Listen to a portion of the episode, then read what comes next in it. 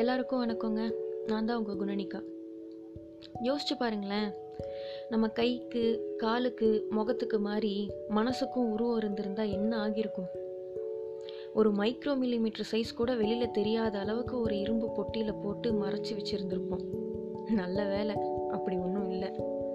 So அதனால் நாம் தான் உஜாலா நீளத்தில் அலசிய வெண்மையான தூய்மையான உள்ளம் கொண்டவங்க மாதிரி வெளியில் காமிச்சிக்க ஈஸியாக போயிடுது.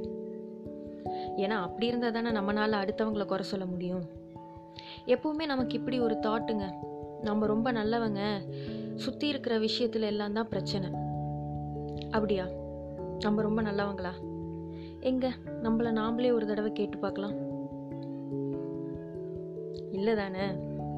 அப்புறம் ஏங்க மற்றவங்க மட்டும் அப்படி இல்லைன்னா குறை சொல்ல ஆரம்பிக்குது நம்ம வாயி? இந்த உலகத்தில் எல்லாமே ஒரு மிக்சர் தாங்க. ஏன் நம்ம சுவாசிக்கிற காற்று அது கூட ஒரு விதமான மிக்சர் தானே? ஆக்சிஜன் மட்டுமா அதில் இருக்குது? ஆனால் நம்ம பாடி சிஸ்டம் பாருங்களேன், அதுக்கு தேவையான ஆக்சிஜனை மட்டும்தான் எடுத்துக்குது. ஏங்க நம்ம அந்த மாதிரி இருக்க மாட்டேங்கிறோம்?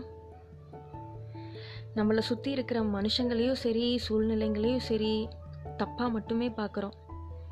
அதில் இருக்க நல்ல விஷயங்களை இக்னோர் பண்ணிடுறோம். சரி, ஓகே, இத்தனை நாள் பண்ணிட்டோம், இன்னையிலேருந்து இது ஒன்று ட்ரை பண்ணலாம். முடிஞ்ச வரைக்கும், முழுசாக சொல்லலை, முடிஞ்ச வரைக்கும் நம்மளை சுற்றி இருக்கிற விஷயங்கள் கிட்ட மனுஷங்க கிட்ட இருக்க எல்லா நெகட்டிவ் சைடையும் இக்னோர் பண்ணிட்டு பாசிட்டிவ் சைடை மட்டும் பார்ப்போம்.